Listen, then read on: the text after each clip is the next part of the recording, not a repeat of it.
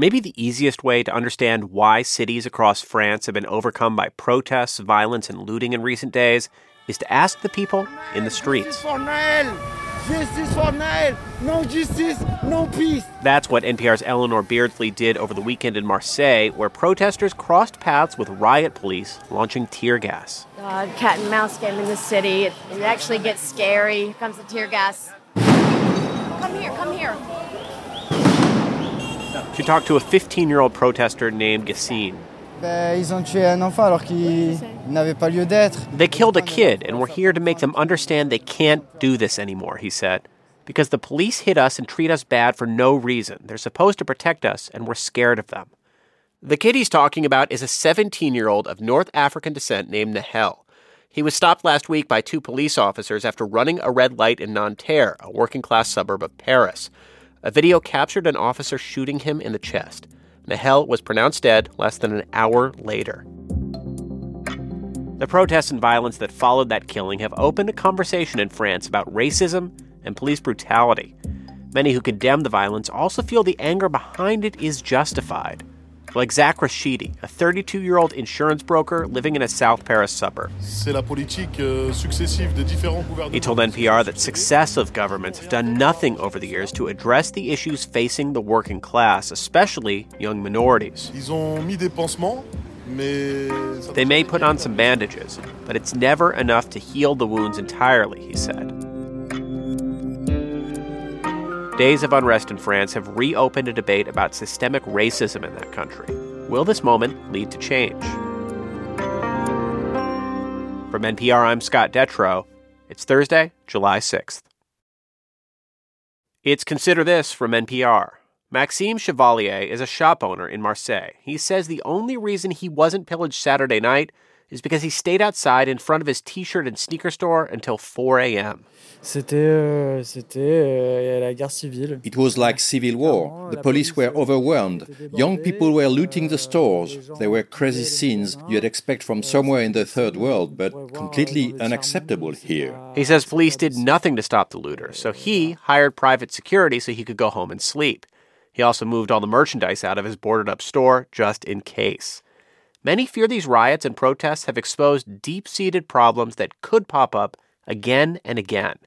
Protesters consider the fatal shooting a symptom of what many, including the United Nations, regard as systemic racism and brutality of the French police. For NPR, Rebecca Rosman reports from Nanterre, the town where 17 year old Nahel was shot and where this all began. On Saturday, hundreds gathered in the middle of a spacious boulevard facing the Ibn Badis Mosque in Nanterre for his funeral. The crowd grew louder and cars honked their horns as the white casket was placed into a hearse. Euh, he was a super happy kid, always smiling, says 19 year old Shireen Ahmed, who, like many in Nanterre, tells me she knew Nahel personally. That's when her voice gets political. Ils sont là pour nous protéger, ils sont pas là pour, euh, pour The police are supposed to be here to protect us, not kill us, she says, adding that while she doesn't want to generalize, she's never felt like she could trust them. Police were notably absent from the weekend's funeral service, despite the large crowds and even a few scuffles. Rokhaya Diallo is a French journalist and social activist who has spent decades calling out what she sees as a culture of impunity within France's police force. What I can tell is that many of them know that they could have been Nahel. She tells me she's been speaking to a number of young people in the area. Many of them have already had so many negative interactions with the police, like being routinely checked for no reasons, being abused verbally or physically at a very young age, and that may be why so many minors have been at the center of recent unrest. According to France's Interior Ministry, the average age of those arrested is only 17 years old. Nordine Iznasny is a community activist who has been living in Nanterre for decades. Like many, he condemns the violence, but says young people have a right to be heard. Le problème, c'est qu'on est une génération this is a generation that is telling the police, I'm sorry, but you cannot treat us this way, he says. We are saying, you cannot make us miserable because we will look you in the eyes and call you out. Nous avons un adolescent qui, euh, qui a été tué. French President Emmanuel Macron said that the teenager's death was inexcusable and euh, unexplainable, but his government has stopped short of acknowledging systematic racism and discrimination within the police force. In broader French society, these issues are often considered taboo subjects. Rokhaya Diallo says although she believes the officer who shot Nahel will be sentenced, not much will change beyond that the system will not be questioned in itself. So it's very easy to make an example out of him, but the problem is not that person. The problem, she says, is that it happens all the time, and the government still isn't getting the message. That was Rebecca Rosman reporting from Nanterre earlier this week.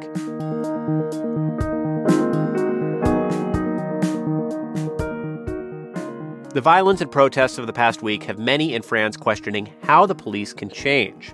My colleague Ari Shapiro spoke with Sebastian Roche. He's a sociologist who studies policing and race in France.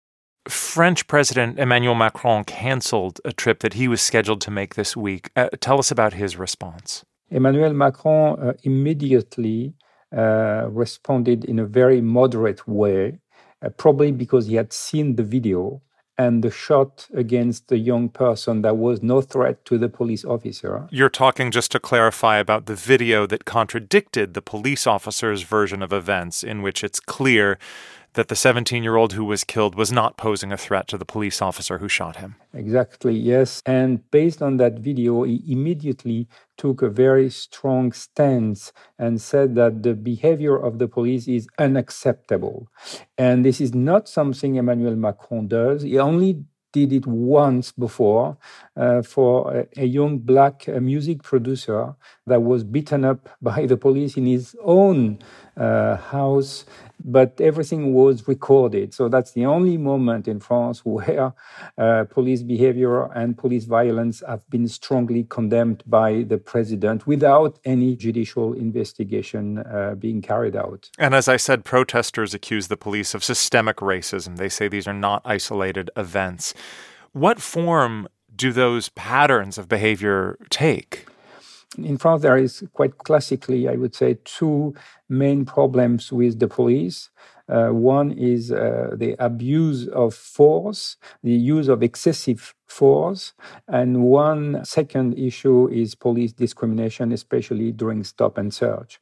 In this case, we have a simple traffic stop, and the young man ends up dead. Uh, while again he was posing no threat to the police officer. And this has strongly resonated with other cases of police discrimination in the suburbs of Paris and other large French cities. They're mainly from uh, Northern African descent and also sub-Saharan Africa. So these people, they used to be uh, stopped uh, by the police for no reason and they used to be uh, submitted to um, inquisitive search during the stop and search. You know, in the United States, policing is so decentralized that it makes it difficult to create change on a national level. In France, policing is much more centralized. And so, is there a movement for change? And do you think change is likely to happen? I think decentralized systems are very difficult to change because they are decentralized, and centralized systems are very difficult to change because they are centralized. Police organizations are very strong organizations, they are very well unionized, and it's very difficult for either a mayor or a French president of the republic to govern in turbulent times without the police. Therefore, the president is extremely cautious. He has a strong, let's say, tone against this police officer that shoot the young boy, but he has also a very strong tone against the rioter that uh, create uh, disorder on the street. So in that respect, I'm not extremely uh, hopeful that something will dramatically change. Uh, we lack clear policy signal from the President Macron. Uh, we lack clear policy signals that he wants to do something. He says, I'm going to listen. I am open to listening to what's happening. I'm, I'm willing to establish better relation with the youth. But at this moment, it's only a, a number of uh, small phrases that have been pronounced by the president. That was NPR's Ari Shapiro speaking with Sebastian Roche, a policing expert at France's National Center for Scientific Research. It's Consider This from NPR. I'm Scott Detrow.